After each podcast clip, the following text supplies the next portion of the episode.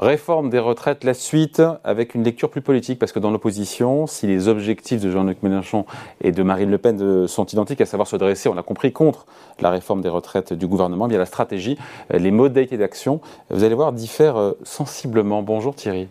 Bonjour. Thierry Fabre, rédacteur en chef au magazine Challenge. déjà, Marine Le Pen, elle joue gros ou pas dans cette bataille des retraites? Parce qu'on sait que sur les sujets économiques, il y a toujours pour elle cette volonté d'apparaître crédible, sérieuse elle joue très gros en fait. On, voit bien que Marine Le Pen a le vent en poupe politiquement euh, ces derniers mois. Quand on interroge euh, beaucoup de responsables politiques de tous bords, ils vous disent en off qu'il y a un vrai risque pour qu'elle soit élue en 2027. Elle le sait et sa stratégie c'est de se montrer crédible parce que par le passé ça lui a beaucoup desservi.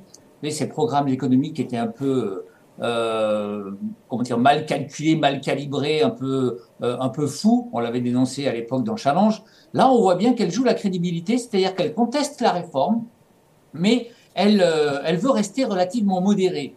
Modérée parce que d'abord, elle a amendé son projet présidentiel sur la, sur la retraite à 60 ans, qui coûte moins cher qu'auparavant.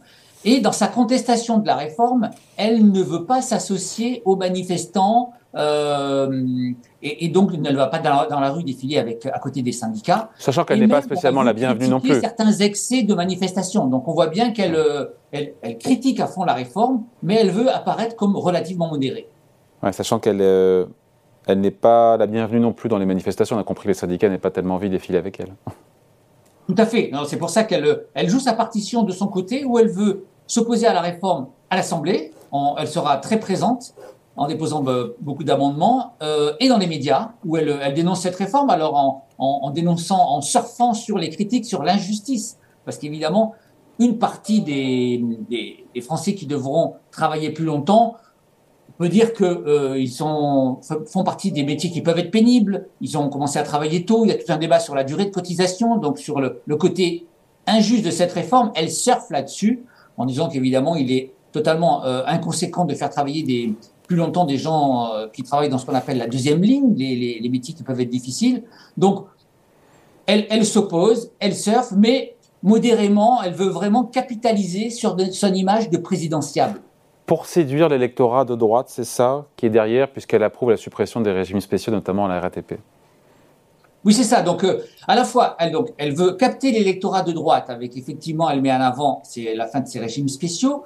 Et apparaître crédible pour elle, l'objectif, c'est de capter cet électorat des retraités. Parce que euh, on a bien vu euh, lors de la dernière élection que ça lui a beaucoup manqué. Elle est très peu populaire et jugée très peu crédible dans cet électorat qui vote beaucoup plus que les, que les autres, que les actifs et que les jeunes. Et donc, on voit bien que sa, sa stratégie politique, c'est de viser cette, cet électorat retraité. Mais avec quelle alternative en termes de projet politique ou d'idées de, d'idées sur cette réforme des retraites, si ce n'est euh, le NIET?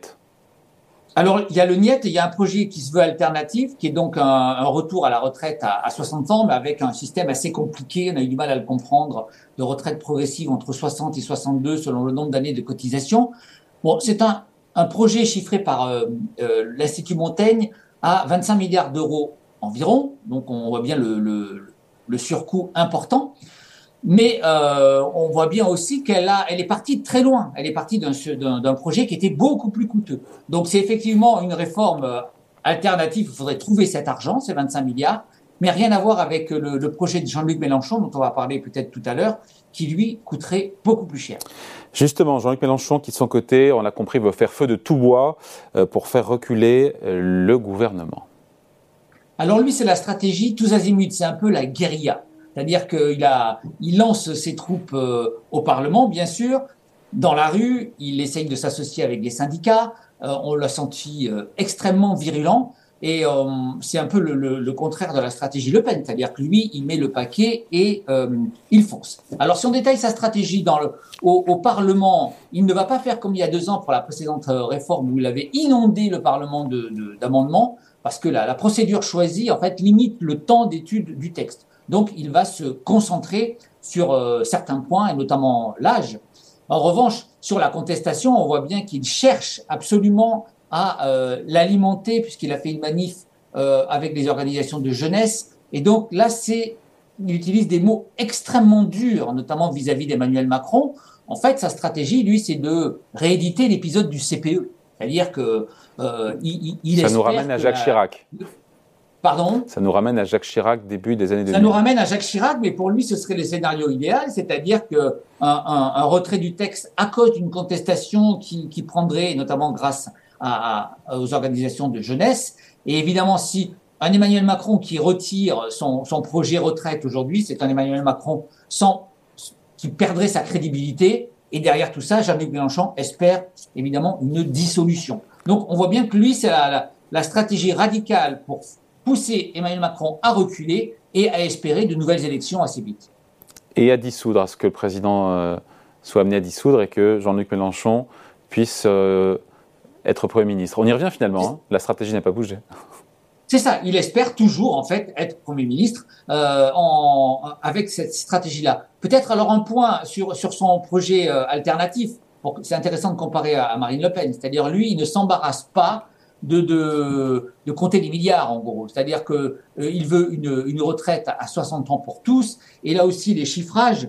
Euh, avec 40 annuités de cotisation. avec 70, 71 milliards. Avec 40, années de 40 années de cotisation, 40 annuités. Exactement. Donc avec 40 années de cotisation. Donc on voit bien là-dessus, c'est un autre projet alternatif. Avec un coût, je vous ai coupé. un coût extrêmement coûteux. Un coût à combien J'ai pas entendu? Donc un, projet alternatif à 70 ou 71 milliards d'euros. Bon, voilà, donc des stratégies politiques différentes, mais le même objectif, euh, empêcher cette, cette réforme des retraites. Qu'est-ce qu'on peut lire sinon cette semaine dans le magazine Challenge, dont on va découvrir la couverture? Alors cette semaine, c'est euh, un, dossier qu'on fait depuis longtemps et que nos, lecteurs attendent avec impatience. C'est un, un, spécial prépa puisque c'est le moment, le moment d'inscrire euh, donc euh, de s'inscrire sur parcours, parcoursup. On voit que ce secteur est en, en plein mouvement avec toujours les grandes prépas parisiennes qui sont en tête, mais en région, notamment à Lyon, on voit bien des, on voit des nouvelles prépas qui montent, qui montent en flèche. Donc c'est un, voilà, c'est le bilan avec une cinquantaine de pages et de comparatifs sur les prépas. À lire tranquillement ce week-end dans le magazine Challenge. Merci Thierry Fabre. Merci beaucoup. Salut, bonne journée, ciao.